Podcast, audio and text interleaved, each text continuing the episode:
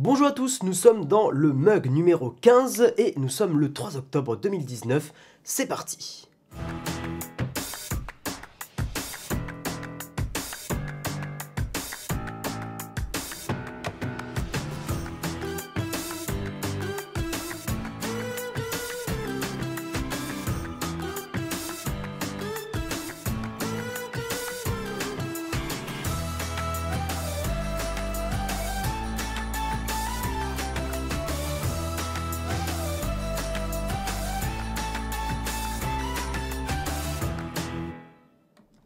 Alors bonjour à tous, je suis très heureux de vous retrouver aujourd'hui. J'attaque ce mug en vous disant que j'ai une bonne grosse crève des familles et que je suis un peu fatigué à cause de ça parce que j'ai pas énormément dormi. Donc on va essayer de se chauffer, de se motiver, pump it up hein, comme on dit pour les petites news. Je vais vous ai préparé un petit kawa très serré, très corsé. Voilà, pour me réveiller. Alors peut-être que sur l'image, a priori ça va, j'ai pas l'air trop crevé. Mais bon, il risque d'y avoir des reniflements, les mouchoirs sont prêts. Enfin voilà, je suis vraiment en mode un peu la tête dans le cucu, hein, voilà, parce que vraiment, j'ai vraiment la tête dans le coton, c'est terrible. Mais bon, en tout cas, je suis très heureux de vous retrouver pour ce mug numéro 15.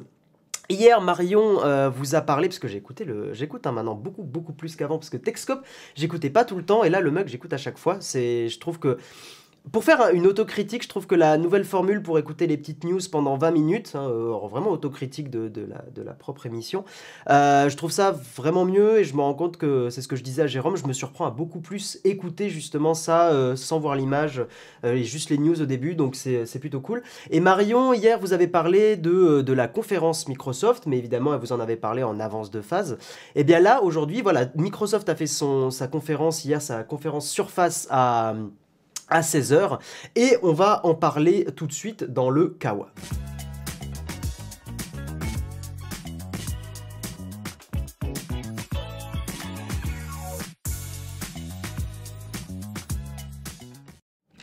Comme je vous ai dit, voilà le petit reniflement à chaque fois, je suis vraiment désolé s'il y en a qui supportent pas trop ça, mais il risque d'y avoir beaucoup de...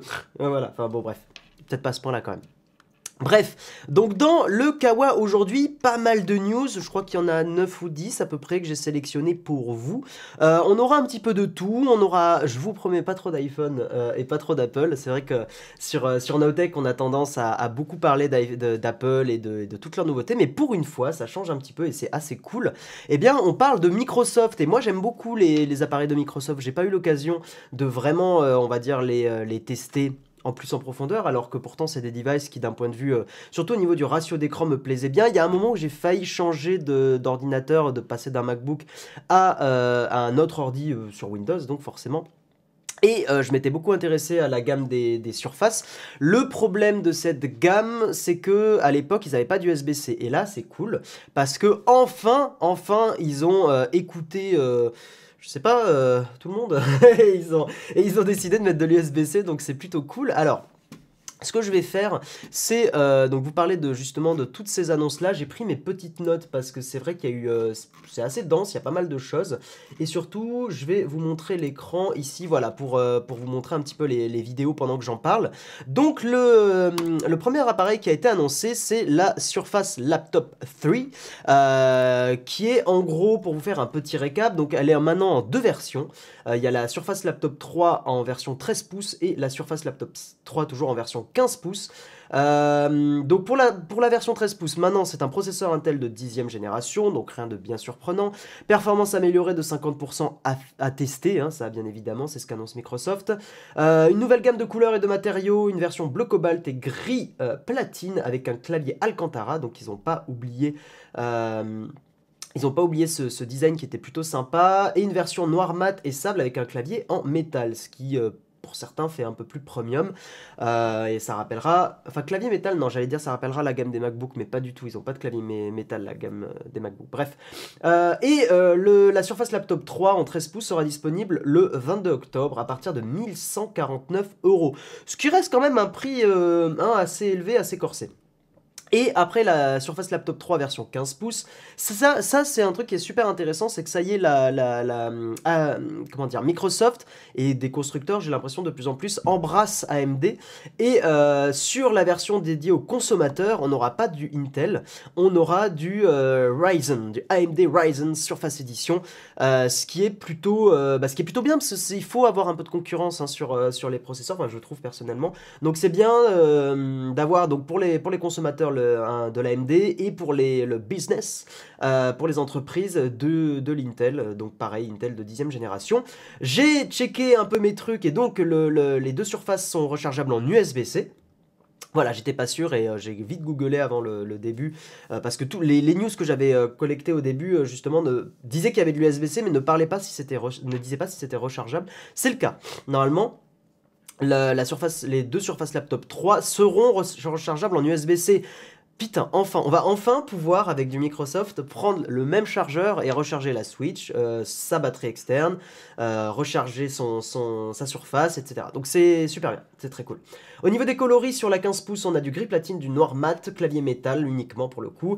Et celle-là sera aussi disponible le 22 octobre à partir de 1349 €. Donc je disais que c'est un prix un peu corsé, mais ça reste assez raisonnable par rapport à du MacBook. Voilà, après, bon, on est sur du Windows, donc voilà, moi une des raisons principales pour lesquelles je suis sur Mac, c'est parce que macOS, j'aime vraiment beaucoup. Bon, ce live est fait sur un Windows, parce que bah, pour streamer Windows, c'est quand même beaucoup mieux. Mais Jérôme pourra vous en dire des choses, parce que lui, il stream sur Mac et c'est un peu plus la galère. Mais voilà, donc c'est des... Je pense que ça va être des devices qui vont être super intéressants. On va passer à la Surface Pro 7. Donc, alors ça c'est un truc, je me permets une petite critique personnelle. Je trouve que la gamme des surfaces n'est pas très cohérente. Parce que on vient de parler des Surface Laptop 3 qui sont plus chères que les Surface Pro. Voilà, alors je sais, certains me diront oui, mais la Surface Pro, alors attendez, je vous la mets là, la Surface Pro en vidéo, et certains diront oui, mais la Surface Pro, c'est celle qui existe depuis plus longtemps, donc, excusez-moi, voilà, elle existe depuis plus longtemps, donc c'est le nom initial qu'ils ont donné, oui, mais je continue de trouver ça vraiment pas très cohérent que le côté Pro soit moins cher que les Surface Laptop 3. Free. Voilà. Bon, bref, c'est une petite critique et j'aurais trouvé ça intéressant de remanier un petit peu la gamme, peut-être d'appeler juste ça des surfaces, juste la Surface 7 en fait, donc avoir les Surface Laptop ou Surface Pro, mais ils voulaient pas rendre ça encore plus confus, donc peut-être avoir Surface Laptop quelque chose et Surface tout court pour cette gamme là, parce que là, bon, ils disent, après ça reste un device qui peut être utilisé par des pros évidemment, mais je trouve que c'est un peu, voilà, c'est pas très cohérent. Donc cette Surface Pro 7, c'est la 2 en 1, hein, c'est celle qui existe depuis très longtemps, elle est entre guillemets 2 fois plus rapide que la version précédente à tester. Processeur Intel de 10e génération, plus polyvalent avec des ports USB de type A et C, alors c'est bien je trouve de garder un peu de type A, mais c'est surtout bien d'avoir de l'USB type C quand même quoi, parce que honnêtement, hein, comme dirait Caradoc et Perceval, on en a gros. Voilà, et moi j'en avais gros de pas avoir de l'USB-C, bref. Donc c'est cool, et c'était d'ailleurs un des trucs qui m'avait freiné hein, pour acheter mon, c'est ce que j'ai dit je crois tout à l'heure, mais c'est un des trucs qui m'avait freiné aussi sur les surfaces, c'est qu'il n'y avait pas d'USB-C et c'était chiant, bref. Accessoires disponibles dans de nouveaux coloris, j'imagine que c'est le clavier, donc le clavier maintenant il sera en bleu glacier et rouge coquelicot, j'ai toujours trouvé ce mot très très joli, coquelicot. Bref, bleu glacier et rouge coquelicot, et ça sera disponible pareil le 22 octobre à partir de 919 €. Et alors bon, ça il faudra demander à Jérôme ou quoi, moi je sais pas, mais peut-être ça sera testé sur la chaîne Nowtech, je n'en sais rien. Après, par contre, ce que je sais, hein, quand j'étais encore vidéaste, c'est que Microsoft, ils ont un peu de mal à filer des appareils pour tester. Ils sont pas très dans le YouTube jeu, donc Microsoft, s'il y a des gens qui écoutent, si vous écoutez ce mug, et des gens qui bossent à Paris, envoyez un petit peu, hein. On vous fera des tests vraiment cool, voilà, clin d'œil, bisous. Et la Pro X qui est donc là pour le coup un tout nouvel appareil, si je dis pas de bêtises, mais normalement je crois que j'en dis pas. Donc c'est une surface 2 en 1, elle est super fine, super légère et super puissante parce qu'elle a une grosse particularité, désolé pour l'épilepsie hein, de la vidéo, elle a une grosse particularité, c'est qu'elle est avec un processeur ARM, c'est-à-dire un processeur qu'on peut retrouver sur des mobiles. C'est un processeur qui a été développé spécialement pour cet appareil, donc un peu à l'instar de ce que fait Apple. Et là, le processeur, c'est du Microsoft SQ1, conçu en partenariat avec Qualcomm et intégrant la 4G, ce qui est vachement bien. Je trouve que ça, c'est un truc qui manque de plus en plus aux appareils... aux ordinateurs portables, c'est vraiment la 4G. Autant sur une tablette, ça, quoique même sur une tablette ça serait cool, mais je trouve que sur des appareils qui sont pros, avoir la 4G et éventuellement quand on achète la Surface, payer un abonnement pour avoir un truc pas trop cher, pour avoir, je sais pas, 20 gigas de data ou quelque chose comme ça. Moi je me verrais très bien acheter par exemple une Surface ou un MacBook et payer 5 ou 10 balles par mois pour avoir 50 gigas de data, un truc comme ça. Je trouve que ça serait vraiment cool. Voilà. Donc plus de 13 heures d'autonomie, forcément un processeur de smartphone ça a tendance à bien augmenter l'autonomie.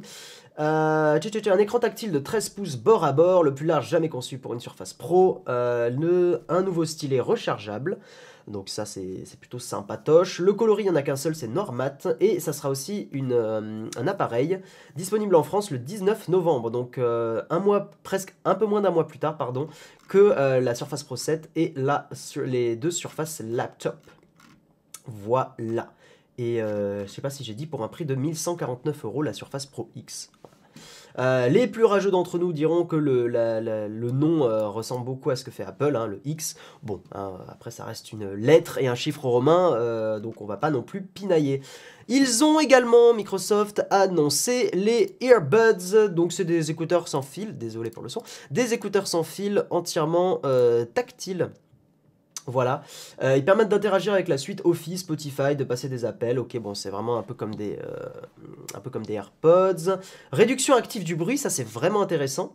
Donc bon, on verra après ce que ça donne. Évidemment, tout ça sont des annonces, hein, donc à tester.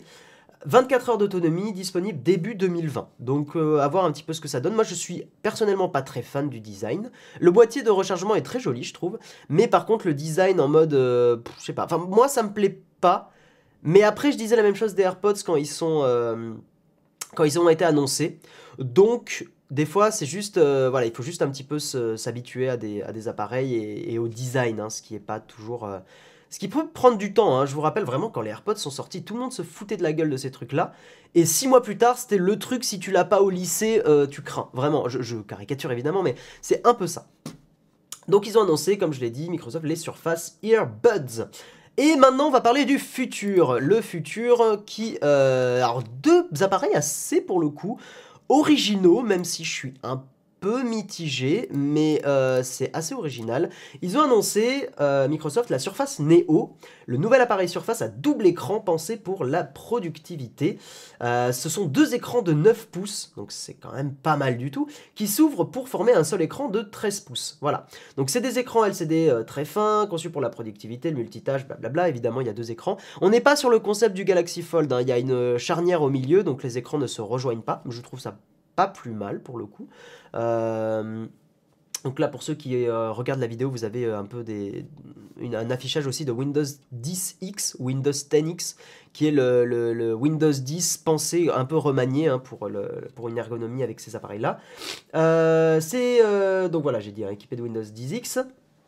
Et il y a, ça c'est un point assez original, il y a un clavier qui se replie sur, donc c'est un clavier physique, hein, qui se replie sur l'un des écrans ou bien s'aimante au dos. L'interface de l'écran va alors justement s'adapter à la position du clavier. Et voilà, là vous le voyez exactement à l'instant. Et en fait le clavier va être en bas et ça va permettre à l'écran, au deuxième écran, d'afficher des petits trucs contextuels. Un petit peu comme vous auriez dans, par exemple, une appli... je sais pas, une appli de genre Facebook Messenger, où vous avez au-dessus du clavier des petites icônes pour envoyer des gifs, pour envoyer, je sais pas, des stickers, des choses comme ça. Et ben là, c'est un petit peu la même idée. Voilà. La Surface Neo donc sera disponible fin 2020. Et ils ont donc annoncé la Surface Neo, et ensuite il y a la Surface Duo, qui est la petite sœur. C'est une Surface, hein, donc je vais vous la montrer tout de suite. La Surface Duo, c'est vraiment ouais, la petite sœur, hop, j'enlève le son, qui est un peu le même concept, mais en gros, au lieu d'avoir des écrans de 9 pouces, deux écrans de 9 pouces, là, on a deux écrans de 5,6 pouces. Donc c'est vraiment une sorte d'iPad mini, version Microsoft, avec deux écrans et un clavier physique qui s'aimante dessus. Je continue de trouver ce principe de clavier physique vraiment sympa. Pour ceux qui écoutent en audio, imaginez un petit peu un design genre de Nintendo 3DS, un petit peu plus grand. Voilà, ça ressemble beaucoup à une Nintendo 3DS, mais uniquement avec des grands écrans tactiles et sur lesquels on peut rajouter aussi un clavier physique qui s'aimante et qui prend une partie de l'écran. Et le processeur, ça sera du Intel Lakefield. Alors Lakefield, je sais pas pour le coup si c'est de l'ARM ou pas, je crois pas. Mais a priori, ce que disait Microsoft, on va en parler juste après de Windows 10X, pardon, Microsoft disait que son système d'exploitation serait... Alors attendez, hop, je vais remettre un petit peu ma caméra, bonjour. Le système d'exploitation, bah, on va peut-être justement en parler maintenant. Donc on va passer à, j'allais dire, la seconde news, mais en fait c'est un petit peu la suite logique. Microsoft a dévoilé Windows 10X, une version allégée et retravaillée pour faire face à iPadOS. Donc on est sur une news de Frandroid. Cette version de Windows 10, donc vraiment le point crucial à comprendre les gens, ce qui est vraiment important, c'est que c'est pas comme un Windows RT ou un Windows, c'est ce que disait Marion aussi hier, hein. On n'est pas du tout dans cet état d'esprit-là, Microsoft refait pas les mêmes erreurs.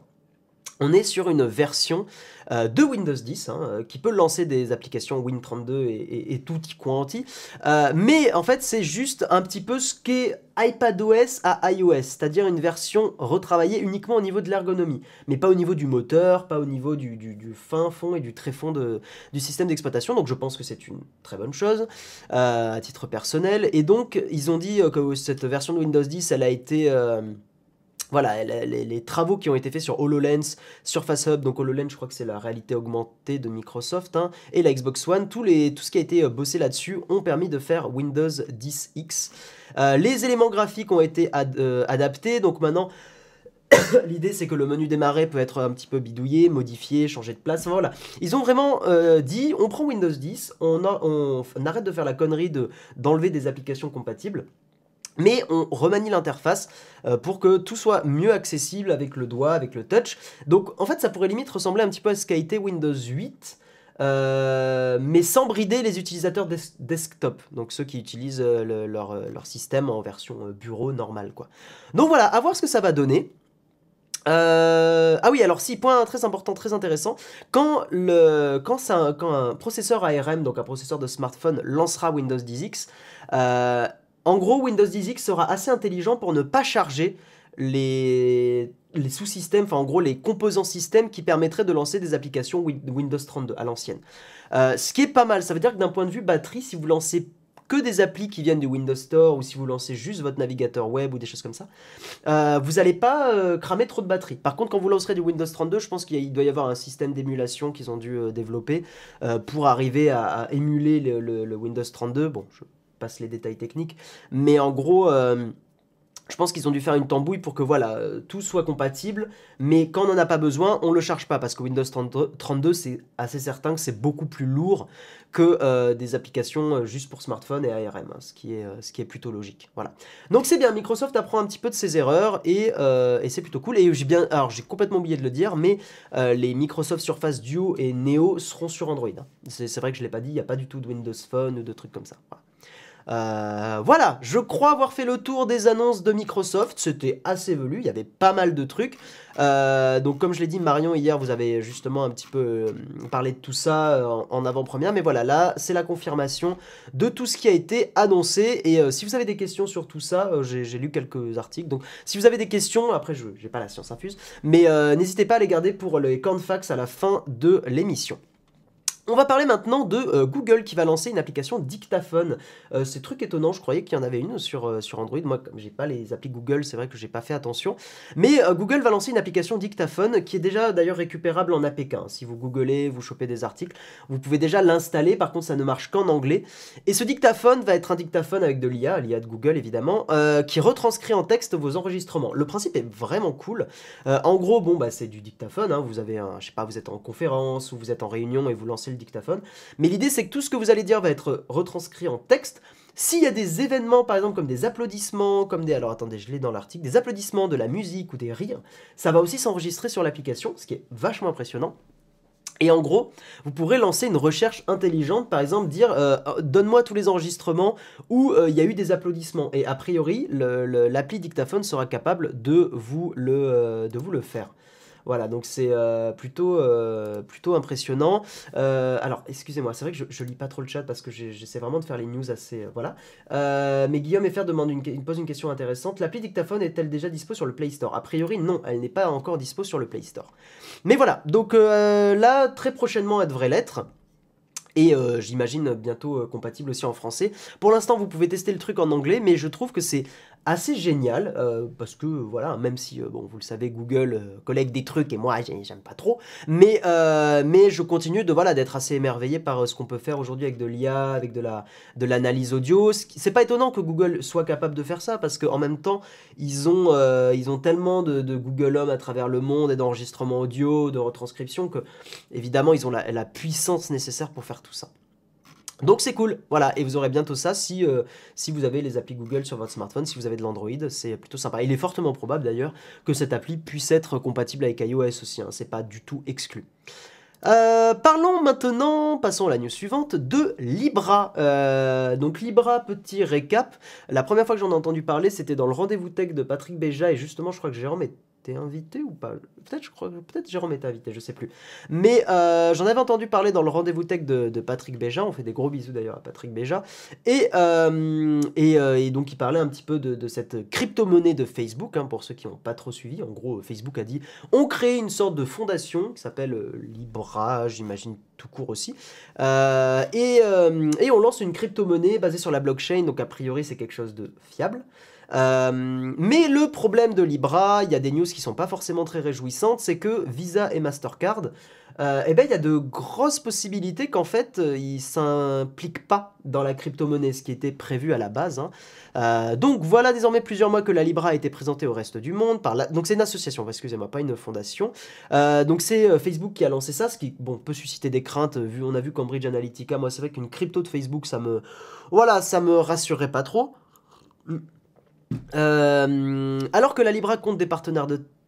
Quand je lis Libra, j'ai l'impression de parler d'Ibra TV, c'est terrible. Alors que la Libra compte des partenaires de taille pour le soutenir, Visa et Mastercard devraient ne pas être de la partie. Donc c'est le Wall Street Journal qui a fait un article, et c'est une source anonyme qui aurait confié aux médias américains que Visa, Mastercard et d'autres financiers stratégiques pourraient reconsidérer leur implication dans le projet de lancement de cette crypto-monnaie gérée par la Libra Association. Voilà. Voilà, et puis Bloomberg aurait aussi indiqué que deux autres partenaires seraient hésitants, et ces deux autres partenaires, c'est PayPal et Stripe. Donc pourquoi tous ces partenaires sont, voilà, potentiellement se retirent, c'est pas très étonnant. Bah, c'est du conflit de... Pas forcément du conflit d'intérêt, le terme serait pas exact, mais d'un point de vue financier, avoir une crypto-monnaie qu'on puisse faire des paiements, par exemple, sans passer par le système de PayPal... Bah, ça se comprend que ça puisse leur faire peur, et pareil pour des banques, hein, qui n'ont pas forcément envie que les gens n'utilisent plus l'argent dans les banques, mais, et donc leurs services, mais utilisent une crypto-monnaie. Donc moi ça m'étonne pas, déjà j'étais très étonné au début que des grosses banques et des grosses entreprises comme ça puissent s'associer à Libra, donc voilà, ça m'étonne pas du tout, et par contre c'est pas très rassurant pour le futur de Libra. Par contre, en revanche, je continue d'être un peu déçu par le fait que, voilà, on est en 2019 et bientôt 2020, et on n'a toujours pas vraiment adopté une crypto-monnaie. On est en retard, je trouve, parce que la crypto pourrait apporter beaucoup, je trouve. Et en termes de vie privée aussi, pas mal. Alors, certains diront que oui, mais il y a des malfrats qui utilisent le Bitcoin pour, voilà, etc. Mais... Encore une fois, voilà, moi, vous le savez, j'ai une position très pro-vie privée, et je considère que tous les achats que vous faites et toutes les choses comme ça ne devraient pas être tracés. Hein, le principe de tracer tous les achats de carte bleue, de machin, moi, me gêne personnellement. Pourquoi? Bah, par exemple, ça a pu arriver, je crois que c'est arrivé aux États-Unis, à vérifier, prendre avec des pincettes bien évidemment, mais des gens qui peuvent acheter, par exemple, qui font du jardinage et qui achètent certains produits qui sont les mêmes que utilisés pour de la fabrication de bombes, eh ben, peuvent recevoir la visite de la police en mode bonjour, machin et tout, et être suspectés et être placés sur des listes, genre fichiers S et des choses comme ça. Alors que ce sont des gens complètement innocents, et encore une fois, on squeeze le juge, et qui est censé justement établir l'équilibre et éviter ce genre de menaces ou d'inquiétudes. Enfin voilà, bon, c'est à détailler. De toute façon, je vous l'ai dit, je vous promets une tartine sur l'importance de la vie privée et mes arguments à moi, et j'essaierai aussi de peser le contre, hein. Pourquoi? Parce qu'on peut totalement aussi avoir des arguments intéressants sur pourquoi la vie privée, bah non, c'est une connerie et tout le monde devrait révéler sa vie personnelle à l'État et tout ça. Et il y a des arguments qui sont pas forcément bêtes du tout. Le fameux on n'a rien à cacher, peut-être débattu et peut-être intéressant aussi, mais on en reparlera. Donc voilà, Libra, les news ne sont pas terribles. Je vais essayer d'accélérer parce qu'il est déjà 25, c'est vrai que j'ai passé beaucoup de temps sur les annonces de Microsoft. Android va bientôt vous demander de choisir un moteur de recherche par défaut. Alors, vous avez dû suivre le truc, vu que vous suivez le mug avec... assiduité. En juillet 2018, la Commission européenne a infligé une amende record de 4,34 milliards d'euros à Google, lui reprochant notamment un abus de position dominante concernant les moteurs de recherche sur les smartphones Android. La firme américaine a donc dû revoir sa copie. Et maintenant, donc c'est quelque chose qui va être uniquement en Europe. Mais à partir enfin, très bientôt, les gens qui seront sur Android, vous aurez le choix du moteur de recherche. Alors je ne sais pas si ça sera sur Chrome ou sur Android avec la petite barre de recherche où là, donc, quand vous cliquerez pour la première fois, vous choisirez. Le problème de cette annonce, c'est qu'en gros, les moteurs de recherche proposés vont être ceux qui sont les plus offrants. Donc c'est un peu à la fois bien et c'est vraiment mi-figue mi-raisin quoi, parce qu'en gros ceux qui paieront le plus seront affichés dans le choix. Donc pour l'instant ça serait Google, Yahoo, Qwant et Ecosia, voilà, qui pourraient être les quatre possibilités quand ça arrivera. Bon, heureusement il y a Qwant et Ecosia, même si Qwant c'est un peu compliqué pour eux en ce moment, hein, ils essuient beaucoup de critiques, mais il y a également Ecosia, et à titre personnel, moi je trouve que c'est toujours mieux. Je continue d'utiliser personnellement Google quand je fais du dev, du développement web, parce que je trouve que c'est les résultats de recherche les plus pertinents, mais quand j'ai pas besoin de ça, j'utilise plutôt soit Startpage, qui est un proxy Google anonymisé, soit... c'est pas Ecosia, c'est un autre. J'ai un trou de mémoire, mais c'est pas grave. Donc voilà, donc... bon bref, mais en tout cas c'est une très bonne chose de moins de proposer un peu de choix et de montrer que Google c'est pas la seule solution. Je trouve que c'est très bien.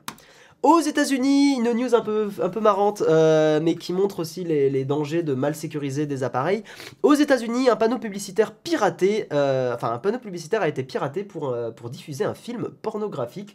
En gros, ce sont deux personnes qui se sont introduits dans une salle de contrôle, la salle de contrôle de l'écran géant. Donc il faut imaginer, c'est un écran géant sur la droite d'une autoroute. Voilà, bon, ce que je trouve absolument débile.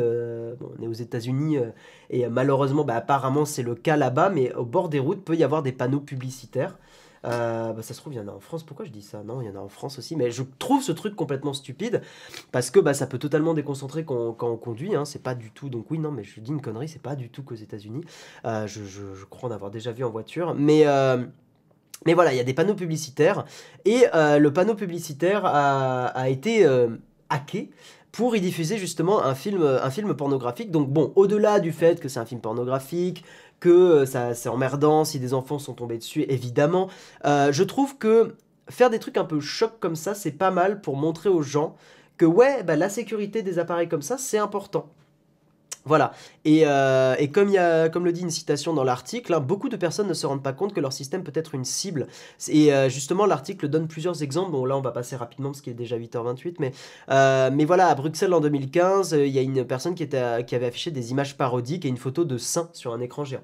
Donc, je trouve que ces news sont... Enfin, pour moi, ces gens-là sont un peu des activistes, dans le sens où ils montrent que voilà, les systèmes ne sont pas protégés et qu'on peut y diffuser au calme un film pornographique. Donc voilà, je trouve que ce genre de petites actions choc, ça fait pas trop de mal aux gens. Bon, vraiment, encore une fois, si on met de côté le fait que des enfants aient pu tomber sur ces images-là, ça c'est vraiment condamnable, bien sûr, mais au-delà de ça, des fois, il faut secouer un peu les trucs pour... ouais, pour que ça bouge, quoi. Donc je trouve que c'est bien. Voilà. On passe à une news un peu moins fun, mais très importante, je trouve. Snowden, donc Edward Snowden, qui est, que je considère à titre personnel comme quelqu'un... J'aime pas dire héros, parce que c'est trop... c'est un peu exagéré comme terme, mais... Quelqu'un de très important, qui a vraiment sacrifié sa vie pour dénoncer des choses importantes. En gros, Snowden a écrit sur... comment dire... a critiquer les médias américains parce que, en fait, beaucoup de journalistes et beaucoup de ces médias soutiennent les lanceurs d'alerte en disant c'est super important ce que vous faites, machin et tout, mais en fait, derrière, ils font pas grand chose. Et Snowden est pas très content là-dessus. Pourquoi il a écrit ça? Parce qu'en fait, il y a une personne qui s'appelle Hale, H-A-L-E, qui a 31 ans, qui est un ancien, justement, un analyste des agences gouvernementales de renseignement, qui est prosecuted, c'est qui est poursuivi, parce qu'il a lancé l'alerte sur un programme très controversé de drones, donc j'imagine que ce sont des drones d'attaque, et en gros, le problème, c'est que cette personne, donc Hale, a été accusée par rapport à l'acte d'espionnage, enfin à la loi d'espionnage, pour avoir publié des informations classifiées, alors que cette personne n'est pas un espion. Et d'ailleurs, je crois que ça a été le même problème avec Edward Snowden, c'est qu'il a été considéré comme un espion, en fait, enfin comme un traître et un espion, pour avoir publié des documents comme ça, alors que c'est pas un espion. C'est un lanceur d'alerte, et la nuance doit être faite, parce que si on ne fait pas la nuance, on mélange tout. Et ces personnes-là, les lanceurs d'alerte, voilà, ne sont pas des espions. S'ils révèlent ça à un journaliste américain, ils ne révèlent pas ça à des gouvernements étrangers. Alors, évidemment, in fine, ces informations-là peuvent se retrouver dans les mains, et se retrouvent dans les mains des gouvernements étrangers, mais le but premier n'est pas ça. Le but premier est de dire, attention, le gouvernement américain, et les autres gouvernements, parce que c'est pas que eux, font des saloperies, voilà, et font des trucs souvent horribles, hein. On se rappellera par exemple de la guerre en Irak où, voilà, ils avaient dit qu'il y avait des armes de destruction massive, il n'y en avait pas. Et s'il y avait eu un lanceur d'alerte à l'époque, et je pense qu'il y en a eu, mais j'ai pas suivi, mais j'imagine que s'il y avait eu plusieurs lanceurs d'alerte qui avaient dit bah non, il n'y a pas d'armes de destruction massive, voilà, bah on va pas dire que ce sont des espions. S'ils révèlent des trucs qui prouvent ça, enfin voilà, bon, je pense que vous comprenez un petit peu mon point de vue là-dessus. Mais en tout cas, bah voilà, Snowden qui est pas très content, le pauvre Snowden qui a vraiment... Ça doit pas être évident d'être Snowden, je pense. À la fois, ça doit être satisfaisant sur le point que t'as fait quelque chose d'utile, mais à la fois, je pense que c'est très très dur, parce que voilà, c'est... Bah, ouais, c'est quelqu'un qui doit énormément souffrir, je pense. Passons à une news moins sérieuse, plus appelesque. Il y a une rumeur dans la... Enfin, comment dire? Il y a une petite icône qui est apparue, donc on passe à une prochaine news, hein, à une nouvelle news. Il y a une petite icône qui est apparue dans la bêta d'iOS 13.2, qui indiquerait qu'il y ait une version 3 des AirPods avec de l'annulation de bruit, hein, de noise cancellation, de la réduction de bruit, pardon. Et donc cette icône, je vais vous la montrer tout de suite pour les petits curieux. Voilà, donc cette icône ressemble à ça. Alors moi, ce qui m'embête un peu, c'est que... Bon, de toute façon, j'utilise plus d'AirPods, mais ce qui m'embête un petit peu, c'est qu'on est sur un format intra-auriculaire. Et... moi, c'est quelque chose qui me plaît à titre personnel. Moi, il y avait déjà eu un leak... donc il disait last month, donc le mois dernier, il y a eu un leak sur des AirPods, et effectivement au niveau du design, si on regarde un petit peu à quoi il ressemble, et ben ça ressemble pas mal à cette icône là. Donc il serait de plus en plus probable que les prochaines versions d'AirPods aient de la réduction de bruit, donc active j'imagine, pas juste physique, et qu'on ait et voilà, et qu'on ait ces AirPods en version 3, avec un boîtier peut-être plus large, apparemment. Ce qui m'étonnerait quand même, c'est pas très Apple de faire un boîtier plus large. Après, il est plus large, mais il est moins épais, enfin moins haut. Donc bon, à voir un petit peu ce que ça donne, mais... Tuk. Et apparemment, le mode d'écoute, le mode de réduction de bruit s'appellerait le Focus Mode. Voilà. Donc à voir ce que ça donne... On passe à une news, toujours un peu Apple, avec l'iPhone 11, la fonction Deep Fusion, qui est disponible en version bêta. Donc si vous êtes un aventurier et que vous avez les versions bêta de vos iPhones, vous pouvez tester dès à présent la Deep Fusion, qui est une fonction, je vais remettre ma caméra, hop, qui est une fonction qui combine plusieurs photos différentes prises avant et après avoir appuyé sur le déclencheur, et ce qui va améliorer considérablement les performances de l'appareil. Donc à tester. Pour l'instant, c'est juste, voilà, c'est en bêta, vous pouvez aller le tester. Et d'ailleurs, si des gens sur Twitter, le Twitter de Nowtech peuvent faire des premiers retours des aventuriers, eh ben, on serait très curieux de savoir ce que ça donne. Parce que moi, je continue de vraiment suivre, même si j'ai plus d'iPhone, je continue de suivre un petit peu toutes les améliorations photo, parce que je trouve ça super intéressant. Voilà. Et on termine avec une news, et là, enfin, bordel, enfin, hein, comme dirait... comme dirait non, j'ai rien de, j'ai pas de comment dire, de bruit sympa. Si, enfin. Oui. Ah, ça c'est beau. Ça c'est beau. Voilà, ça c'est beau parce que enfin sur Instagram, il y a une option pour restreindre, en fait, pour rendre muets les gens qui harcèlent. C'était vraiment, pour moi, c'est un des principaux problèmes des réseaux sociaux, c'est que il n'y a pas forcément d'option bien faite pour, enfin, si sur Twitter ça va. Mais en gros sur Instagram, il n'y avait pas d'option pour masquer une personne qui avait tendance à poster des messages et surtout la masquer à son insu. C'est ça qui est très important. Je trouve que c'est une des méthodes les plus efficaces pour le harcèlement. En gros, vous cliquez sur un profil, vous avez ça sur YouTube. Et sur YouTube, ça c'est plutôt cool. Quoi qu'il y a, oui, il y a ça sur YouTube, on peut masquer, que je dise pas de conneries, je crois. Voilà. Et donc sur Instagram, il va y avoir cette fonctionnalité-là. Le principe, c'est que vous avez une personne qui est un relou ou une relou. Vous cliquez sur son profil et vous faites restreindre. Et cette personne, en fait, quand elle va poster des commentaires sur votre profil ou vous envoyer des messages, en fait, elle va avoir l'impression que ça fonctionne. Mais vous les verrez pas. Et je trouve que c'est une très bonne chose. Et vos abonnés, a priori, ne les verront pas. Voilà. Donc, comment ça marche? Alors, bon, l'image est toute petite. Je vais essayer de vous zoomer un petit peu si ça va. L'image, si je zoome, ça va, on le voit. Donc en gros ça ressemblera à ça. Vous aurez une personne qui voilà qui dit la divk you are a stupid loser, hate you. Donc vous pouvez restreindre cette personne. Voilà, et ils disent ça vous protège des interactions non voulues. Uniquement vous et divdik pourrez voir les nouveaux commentaires et ils vous verront pas quand vous serez en ligne. Voilà, et a priori, donc ça continuera d'afficher quelque chose, mais juste ça mettra commentaire restreint. Bon, moi je trouve que ça devrait plus rien afficher du tout, a priori, je trouve que ça serait une meilleure solution. Mais donc les abonnés ne verront plus la chose et c'est... Enfin, moi je trouve que c'était vraiment... voilà, nécessaire. Avant de passer à ma tartine, on va parler du sponsor de l'émission. Vous le savez, l'émission est sponsorisée par Shadow. Donc on RPZ un petit peu avec... Non, c'est ce côté-là, avec la veste. Voilà, le petit Shadow Partner. Quand j'étais encore vidéaste, c'est vrai que j'avais fait une petite, comment dire, un petit truc sponsorisé avec eux et c'était très cool. Donc là, c'est l'émission qui est sponsorisée. Vous avez un mois de Shadow à gagner toutes les semaines. Pour participer, il faut que vous alliez sur Twitter. Vous suivez le Twitter shadow-france. Vous postez un tweet en disant « Je veux gagner un mot dièse Shadow PC avec mot dièse le mug Nowtech ». Donc hashtag mot dièse. Mais j'aime bien dire mot dièse, je sais qu'il y a des gens que ça fait rager et j'aime bien. Donc vous postez un tweet en disant « Je veux gagner un hashtag Shadow PC avec hashtag le mug Nowtech » pour jouer à... votre jeu ou votre logiciel, hein, pour utiliser un logiciel, machin et tout. Donc vous pouvez mettre Borderlands 3, vous pouvez mettre ce que vous voulez. Et donc vous postez ça. Et le vendredi, donc demain, Jérôme annoncera le gagnant de la semaine. Et très important, je le dis à chaque fois, les abonnés Shadow, vous pouvez jouer aussi. Par contre, si vous gagnez, ça ne vous rajoutera pas un mois gratuit dans Shadow. Voilà, mais ça vous permet de partager ce code à quelqu'un d'autre et de permettre à quelqu'un de tester tout ça. Et maintenant, on va passer à ma tartine. C'est parti.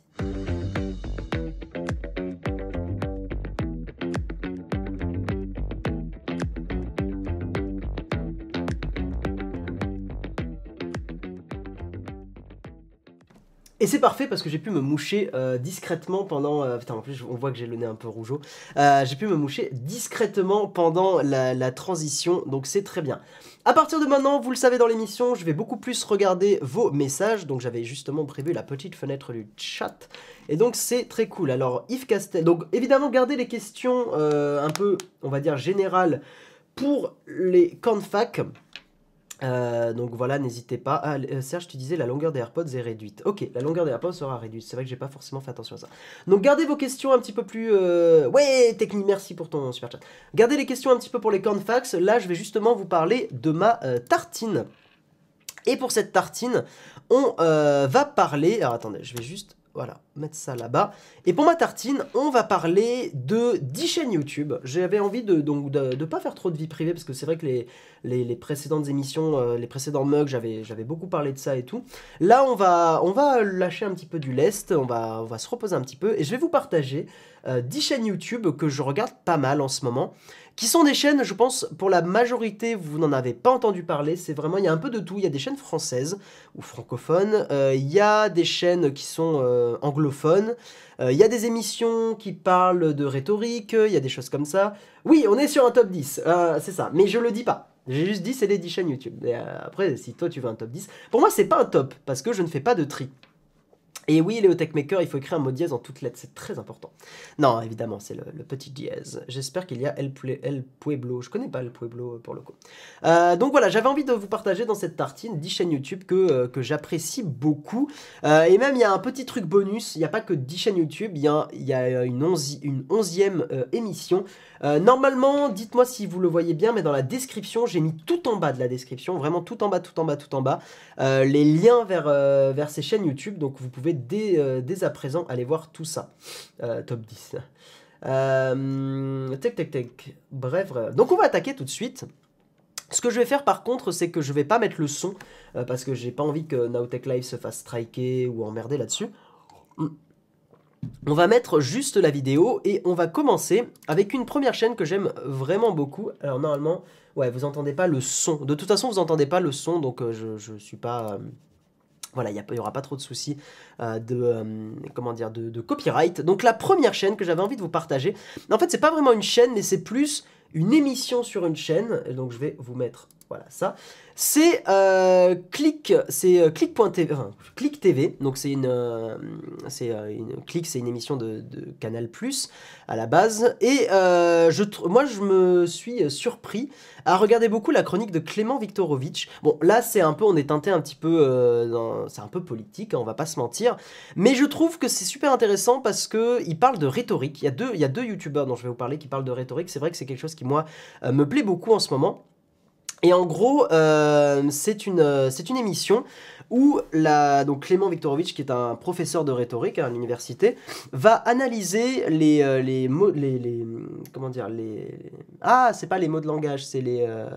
façons de parler des politiques, mais pas que, pour essayer de déceler un petit peu les techniques de langage et souvent les petites arnaques mentales, dans le sens où quand il y a trop d'hyperbole ou quand il y a trop d'anaphores, quand il y a trop de choses comme ça, trop de façons de parler qui ont tendance à noyer le poisson, et bien justement Clément Viktorovitch va décortiquer tout ça, et moi je trouve ça super intéressant. Donc comme je vous l'ai dit, d'un point de vue politique, bon, Click TV, on est quand même, voilà, très teinté un petit peu à gauche, on va pas se mentir, mais... En général, il essaie quand même de prendre des gens qui sont déjà au gouvernement, donc c'est La République En Marche. Des fois, il va prendre des gens qui sont du FN, des fois, il va prendre des gens de gauche. Donc, c'est assez varié. Et voilà, donc je vous invite vraiment à aller voir cette chronique. Moi, je trouve ça super intéressant. Ça dure pas longtemps. Il y a 15 épisodes pour le moment. Et voilà, alors après, évidemment, on a le droit de pas du tout être d'accord avec ce que dit Clément Viktorovitch. Mais honnêtement, moi, je trouve ça super intéressant et... Voilà, on peut pas lui nier qu'il y a au moins un minimum de travail pour analyser les éléments de langage. Voilà, putain, c'est le mot que je cherchais. Donc, les sophismes, les éléments de langage, tout à fait. Quand tu regardes des chaînes de zététique, après tu sais que 99% des politiques en utilisent au quotidien. Exactement, Vaya. Et c'est un truc qui est un peu fatigant, justement, c'est qu'en fait, avec ces émissions-là, c'est vrai, t'as raison, hein, Vaya, c'est qu'on se rend compte que les hommes et les femmes politiques utilisent des éléments de langage tout le temps et beaucoup de sophismes. Celui qui l'analyse à un certain moment, Clément Viktorovitch, c'est la pente glissante, qui je trouve est un sophisme super intéressant. Le principe de la pente glissante, il y a un exemple avec Sarkozy, c'est que, en gros, pour condamner quelque chose, on va prendre un exemple qui pourrait se passer éventuellement dans le futur, mais qui s'est pas encore passé. En gros, il y avait cet exemple avec les paquets de cigarettes qui sont devenus neutres. Et Sarkozy, pour critiquer cette mesure, disait « Mais imaginez, là aujourd'hui, c'est les paquets de cigarettes neutres, mais qui vous dit pas que dans le futur, ça sera les bouteilles de vin neutres ?» etc., etc. En fait, la pente glissante, c'est de prendre un exemple complètement abusé pour critiquer quelque chose qui n'a pas forcément de rapport. Il y avait la même chose avec le mariage homosexuel, où les gens disaient « Ah bah regardez, si on autorise aujourd'hui le mariage homosexuel, dans 10 ans on autorisera le mariage avec des animaux, etc. » C'est cette logique-là qui est fallacieuse parce qu'il n'y a pas forcément de rapport entre les deux choses. Mais on donne l'impression qu'il y a un rapport. Bref, je vous invite à aller voir cette chronique, moi je la trouve super intéressante. Voilà. Ensuite, deuxième chaîne YouTube, c'est Adam Neely, c'est un gars qui fait de la musique, c'est un musicien, c'est un bassiste qui parle de musique. Voilà, je vous remonte sa chaîne de façon assez poussée. Moi, la vidéo que je vous invite à regarder, c'est celle-là. Alors, je commence à me mettre beaucoup à la musique en ce moment. Je fais merci Arnaud, c'est cool. Un pourboire pour un mouchoir. Ouais, merci. Je suis désolé, j'ai vraiment la crève. Oui, toutes les chaînes sont dans la description déjà, Pierre-Yves. Voilà. Ouais, bah par exemple, tu vois, pente glissante, t'as totalement raison. L'argument de la pente glissante, c'est de dire si on légalise le cannabis, les gens vont prendre de la coke et de l'héroïne. Voilà. C'est des choses qui peuvent donner l'impression d'avoir un rapport, mais en fait, non. Je pense que pour une majorité de personnes qui fument du cannabis, ils vont pas, parce qu'on le légalise ou machin, ils vont pas tout de suite, ou parce qu'on l'interdirait plus fort, ils vont pas se mettre à fumer de la coke, enfin à sniffer de la coke, ou autre drogue plus dure. En fait, ça donne l'impression qu'il y a un rapport, mais il n'y en a pas forcément. Je vous invite vraiment à aller regarder ça. Ça permet de faire un petit peu travailler sa rhétorique. Donc Adam Neely, lui, il parle de musique, et s'il y a une vidéo que je vous invite vraiment à regarder, je trouve que celle-là, les 7 niveaux d'harmonie de jazz, est vraiment intéressante. Alors, je dirais que pour regarder sa chaîne, il faut pas forcément... Moi, j'ai pas un gros background en théorie musicale.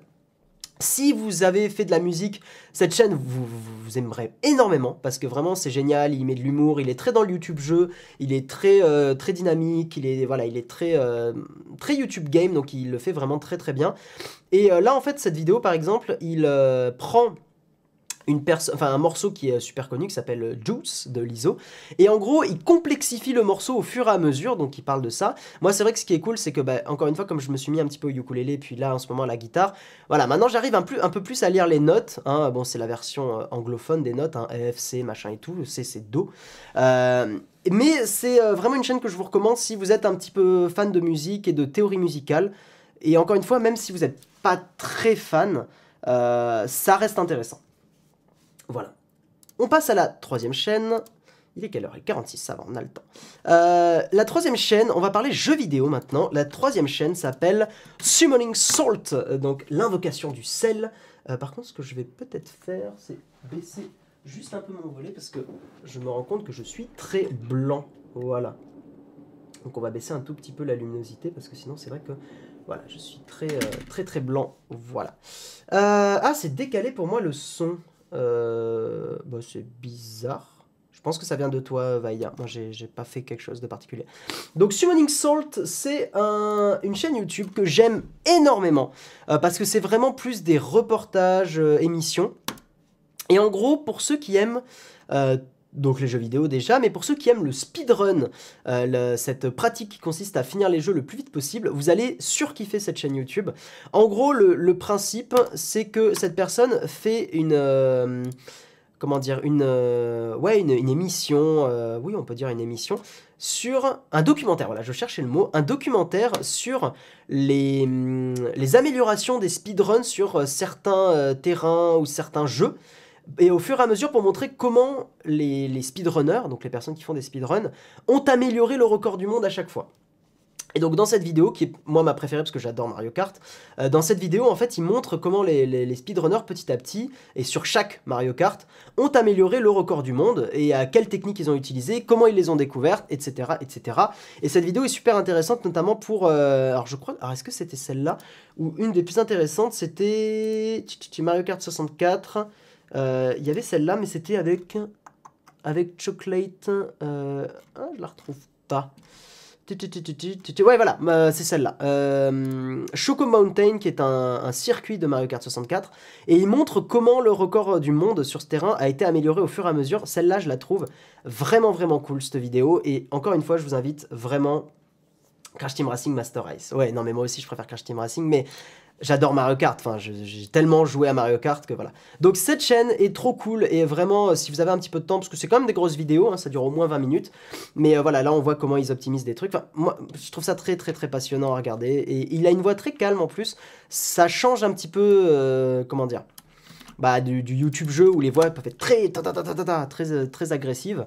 Là c'est pas la même chose. On passe à une de mes chaînes préférées. Très PewDiePie-esque, mais avec de la basse. Donc encore une fois, moi j'aime beaucoup, beaucoup la musique, et la basse c'est mon instrument préféré. J'en joue pas, mais c'est mon instrument préféré. Et Davy504, c'est un YouTuber qui a fait beaucoup de vidéos où il jouait de la basse sur des trucs un peu compliqués. Il a fait des mèmes, il a fait des choses comme ça, mais là il est dans un délire très PewDiePie, très humour. Il est très doué, je trouve, là-dedans. Mais surtout, qu'est-ce que je voulais dire, en ce moment, il a un côté que j'aime beaucoup, c'est qu'il a tendance à... il a une sorte de petit concept qui est assez cool, c'est qu'il va sur Fiverr, donc c'est cette vidéo-là. Il va sur Fiverr et... je vous mets la vidéo en boucle. Et il va demander à des gens... Donc Fiverr, c'est un site où en gros, vous pouvez demander pour un prix à des gens de faire des actions. Et il demande à des bassistes de jouer... des lignes de basse, très difficiles, et il analyse ça en vidéo. Enfin, moi j'aime beaucoup ce concept, je trouve ça très intéressant, enfin très rigolo, et encore une fois ce mec il a beaucoup d'humour, et moi j'aime beaucoup, et puis la basse c'est encore une fois mon instrument préféré, donc n'hésitez pas à aller voir ça. On passe, oui vous avez mon Google Docs, je sais, mais revenir sur la caméra à chaque fois c'est un petit peu long, donc on va faire comme ça. Ma chaîne préférée jeux vidéo, c'est Monsieur Plouf. Monsieur Plouf, c'est en plus un pote à moi, donc je le connais assez bien. J'avais fait sur mon Instagram des photos de Monsieur Plouf, donc si ça vous intéresse, n'hésitez pas. Ou sur mon site web, hein, guillaume.fr. Et en gros, Monsieur Plouf, il a une chronique où en gros, c'est de la critique de jeux vidéo, mais c'est de la critique très sincère. C'est un truc que j'aime vraiment beaucoup, c'est que Monsieur Plouf n'est jamais sponsorisé par quoi que ce soit. Il n'a jamais fait une seule vidéo sponsorisée, il est vraiment en mode full indépendance avec son Tipeee, et il a fait par exemple une de mes vidéos préférées, c'est sa chronique justement sur Link's Awakening, que je vous invite vraiment à regarder. En plus, il a fait une petite collab avec un YouTuber que j'aime beaucoup, qui s'appelle Chinese, qui fait de l'humour noir. Monsieur Plouf, il a un design très simpliste, mais je trouve que c'est pas mal parce que ça permet... à la fois d'ajouter une petite touche d'humour, parce qu'il y a toujours des petites choses cachées dans ces comment dire, dans ces vidéos, et ça permet aussi de se concentrer sur le propos. Donc encore une fois, Monsieur Plouf, c'est vachement cool. N'hésitez pas à aller voir. Moi, je sais que quand j'avais découvert sa chaîne, j'avais refait toutes les chroniques d'un coup, quasiment. Parce que vraiment, j'ai beaucoup aimé. Une chaîne qui parle de santé avec un point de vue très éclairé. Ça s'appelle Primum Non Nocere, qui est une devise. Non, je veux pas comme ça. Non. Ah, ça a tout mis en pagaille. Non, c'est bon. Non. Oui, si, comme ça, voilà. Donc, Primum Non Nocere, qui veut dire la... règle la plus importante, c'est de ne pas nuire. Enfin, le plus important, c'est de ne pas nuire. C'est une devise de médecin. En fait, il parle... Voilà, comment dire, quand il y a des idées reçues, il va aller débunker tout ça, il va aller en parler. Je trouve qu'il fait vraiment des vidéos très intéressantes et très sérieuses, surtout. Il parle de maladies, par exemple, la rubéole, les oreillons et tout ça. Et il en parle bah, de façon sérieuse, mais avec un... Voilà, il est assez dynamique. Et ça reste très sérieux comme chaîne, c'est pas très humour, c'est pas très humoristique, mais voilà. Moi, j'aime beaucoup cette chaîne et je vous invite à aller la voir si vous ne connaissiez pas. Et il répond aussi à quelques petites questions peut-être auxquelles vous n'aviez pas la réponse. Pourquoi on est essoufflé, le VIH versus le sida, quelle est la différence, etc., etc. On passe... à The Consoles, donc là c'est une chaîne musicale, c'est pas vraiment une chaîne qu'on va aller regarder comme ça, mais c'est, ils sont sur Spotify et sur iTunes, Apple Music et tout ça, et en gros ils font des reprises de musique de jeux vidéo, et c'est vachement cool. Alors je peux pas malheureusement vous mettre un thème là, parce que bah, j'ai encore une fois pas envie que Nowtech Live se fasse striker, et voilà, mais allez sur leur chaîne et regardez un petit peu, si vous avez des musiques de jeux vidéo que vous aimez bien, il y a 90% de chances qu'il y ait une reprise qu'ils aient fait. C'est très jazzy, c'est très chill, très relax. Et encore une fois, ils sont sur Spotify, ils sont sur Apple Music, sur Amazon Music, j'en sais rien, mais sur Deezer peut-être. Voilà. Mais moi, c'est un groupe que j'aime beaucoup. Et voilà. Continuons sur de la rhétorique avec Victor Ferry, qui est une petite chaîne qui s'est fait connaître assez récemment. Je l'ai eu dans mes recommandations. Et c'est vrai que... C'est vrai qu'il a bien explosé récemment, Victor Ferry. Donc, alors pour le coup, je ne sais pas s'il est professeur. Non, pour le coup, il est juste... je pense que c'est juste peut-être un chercheur, je ne sais pas. Mais en gros, il parle de rhétorique et il a un peu la même analyse que... donc là, par exemple, il parlait de Mélenchon et du fait que... et qu'après la campagne présidentielle, ça a été un peu compliqué pour lui. Donc il analyse un petit peu tout ça, il analyse pas mal de personnalités politiques, en essayant pareil de décrypter les éléments de langage, de décrypter un petit peu, et surtout de parler un petit peu de leur rhétorique, de la communication. Et c'est un peu dans la même veine que Clément Viktorovitch, mais sur un format un peu différent, souvent un peu plus long, parce que là, voilà, la vidéo dure plus de 10 minutes, Clément Viktorovitch, ça dure plus 3-4 minutes, quoi. Donc voilà, pareil, c'est une chaîne, je la trouve très intéressante, n'hésitez pas à aller voir. Le meilleur youtubeur musique, c'est PV Nova. Moi, j'accroche pas trop à PV Nova, tu vois. Je suis pas très fan. Une chaîne très peu connue, mais très bien, ça s'appelle Calmos. Et Calmos parle de comédie française, donc c'est assez... assez original au final, Calmos a notamment fait des vidéos sur des films français très très connus, hein, ou sur des acteurs très connus, donc par exemple Gérard Depardieu, Louis de Funès. Il a fait une vidéo sur La Cité de la Peur, et il décrypte en fait pourquoi soit ces acteurs là, ou actrices, ou comédies fonctionnent, et qu'est-ce on va dire dans quelle mesure elles s'inscrivent dans un contexte en France. Et notamment, il a fait ça sur Les Bronzés. Il explique pourquoi Les Bronzés a beaucoup fonctionné, a bien fonctionné, et notamment parce que Les Bronzés s'inscrivent pile au bon moment, à l'époque où voilà, il y avait de la libération sexuelle chez les Français, les campings, des choses comme ça. Enfin, c'est une chaîne que je vous invite à regarder, elle est super bien, et c'est des sortes de, voilà, de mini-émissions, mini-documentaires sur de la comédie française. Et en plus, il y a un parti pré graphique que j'aime beaucoup, donc c'est très sympa. Et on va terminer avec mon podcast préféré que j'écoute, mais des heures et des heures et des heures depuis cet été, que j'aime vraiment, vraiment beaucoup. C'est 2 heures de perdu, qui est une émission qui est en podcast sur iTunes, Spotify, etc. Et en gros, c'est une émission où c'est en général à peu près 5 chroniqueurs. Le principal s'appelle Antoine, il y a Antoine, Julie, Sarah, Michael et Greg, je crois. Voilà, en général, c'est les 5 principaux. Et en gros, il regarde un film avant l'émission et il le décrypte, il le critique. Mais c'est très drôle, vraiment c'est très très drôle. Il y a un très très bon feeling sur le plateau d'enregistrement.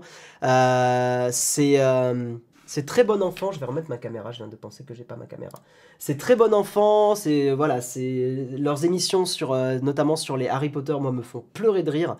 Donc je vous invite vraiment à aller écouter 2 heures de perdu quand vous avez 2 heures à perdre. Eh bien, vous ne les perdrez plus avec ce podcast que voilà, moi j'aime beaucoup. Et donc on a fait le tour de ma tartine. J'espère que vous aurez découvert des chaînes et des émissions intéressantes. J'essaie de vraiment mettre des trucs pas trop connus, hein, histoire de vous faire découvrir des trucs. Et on va passer maintenant au Corn Fuck.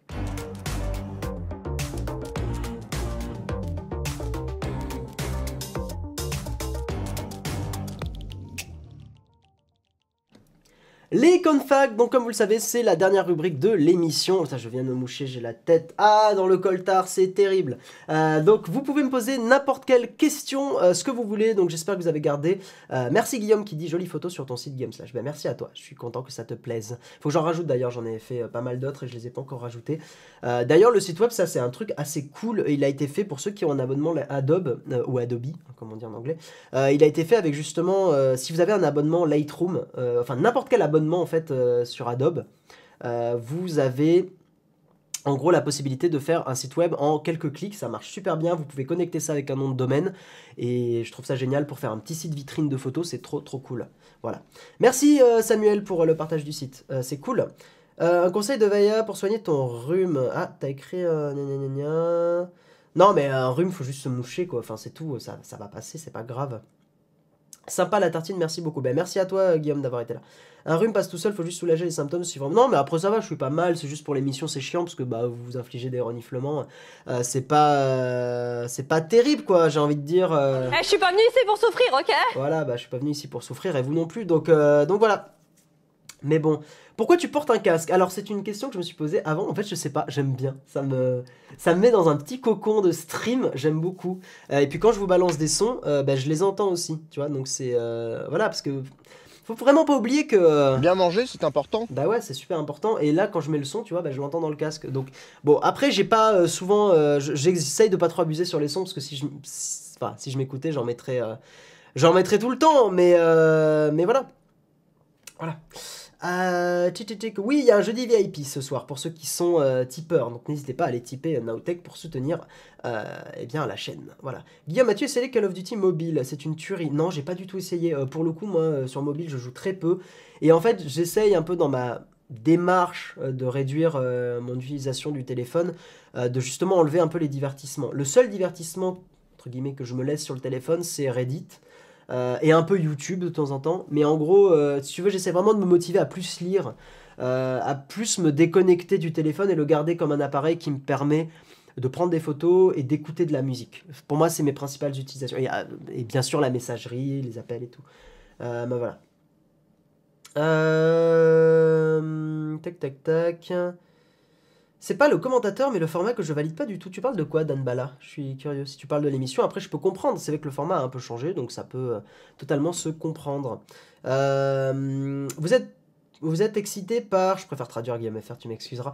Vous êtes excité par la Surface Laptop, Surface Pro 7, Pro X, Neo, Duo. Oui, c'est une bonne question d'ailleurs. Les gens, donc j'ai parlé des Surface au début de l'émission. Qu'est-ce qui vous intéresse le plus dans ce qu'a annoncé Microsoft ?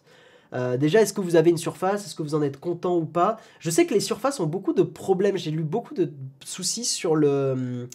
tout ce qui est... comment on appelle ça? Oh, je sens la fatigue là. J'allais dire service après-vente, mais c'est pas ça, mais durabilité. La Surface Pro... Pro 4 a beaucoup de soucis d'écran qui clignote et de choses comme ça. Donc, dites-nous un petit peu dans le chat, ça peut être intéressant. Ça a trop changé. Pas de soucis, Dan Mala, je peux comprendre. Totalement, et ben j'espère que peut-être tu reviendras d'ici un mois et que ça te replaira un peu.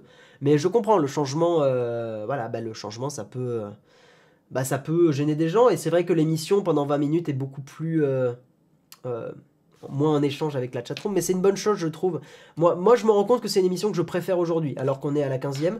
Je préfère le mug à Techscope parce que, même si j'aimais bien le côté très familier, Techscope, si tu le regardais pas en live, tu pouvais plus le regarder. Je trouvais que c'était pas agréable à écouter en replay, alors que le mug, je peux vraiment écouter les 20-30 premières minutes du Kawa, et ça me va très bien.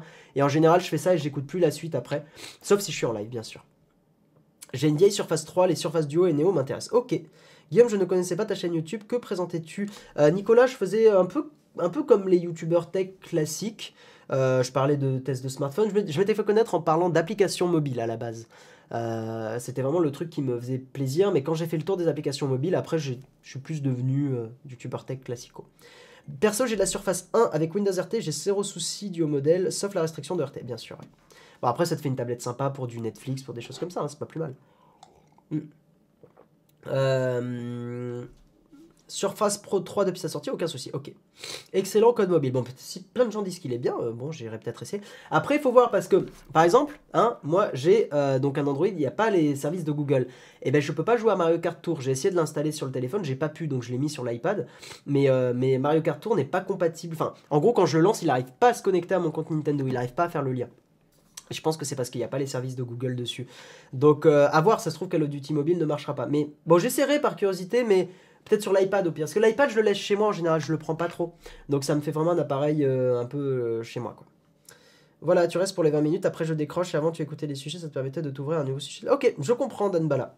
Je comprends. Moi, encore une fois, bah, l'émission me plaît plus comme ça. Mais j'entends parfaitement ta critique. Microsoft revient du néant, il remonte, ils innovent, j'aime beaucoup les néants. Très bien. J'adore ta chaîne à ses débuts, Guillaume, j'avais arrêté de suivre parce que ton contenu avait changé. J'adore ta version du mug, j'ai l'impression de retrouver le Guillaume du début. Bah, c'est gentil, Whale Death. Merci pour ton commentaire, ça fait plaisir. Tac, tac, tac. Bon, on va pas tarder à arrêter, parce que je vois qu'il n'y a pas forcément trop de questions. J'adore les animations. Eh ben, merci à toi, Dan Bala. Et merci d'avoir exprimé ton opinion de façon sympa.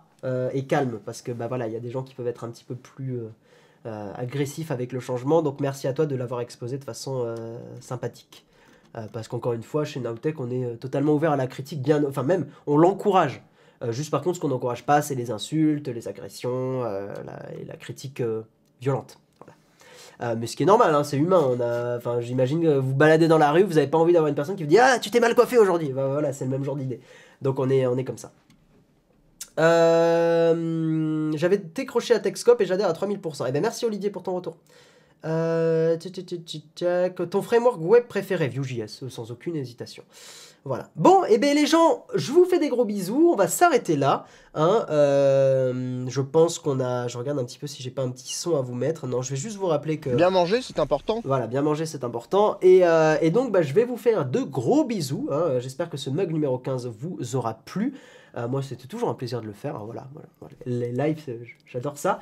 Si on enlève le rhume et si on enlève la fatigue, ben, c'était très cool et j'étais très content de vous avoir. Je vous le rappelle, vous pouvez soutenir la chaîne Nowtech principale en tipant. C'est le meilleur moyen de soutenir parce que bah, ça permet en fait d'avoir une somme fixe tous les mois et Jérôme peut faire bah, du... C'est con, mais faire du prévisionnel là-dessus, c'est quand même beaucoup mieux que des dons ponctuels. Mais on vous remercie aussi pour vos dons ponctuels, ça aide beaucoup la chaîne.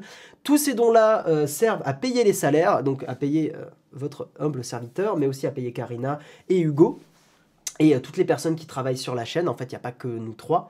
Donc voilà. Donc écoutez, je vous fais de gros bisous. Et puis jeudi soir, ce jeudi-là à 18 h, je crois, si je dis pas de conneries, vous pourrez retrouver le jeudi VIP. Donc, et si vous êtes un tipeur VIP, vous pourrez justement voir, j'imagine que ça sera Jérôme en live. Donc c'est des lives beaucoup plus intimistes où vous pourrez poser des questions de façon beaucoup plus... voilà, beaucoup plus proche et comme ça, bah, si vous avez des interrogations et que vous voulez une réponse, et ben, vous pouvez le demander à Jérôme. Et voilà, j'imagine par exemple des conseils caméra, des choses comme ça. Bah, ce genre de live est fait pour ça. Voilà.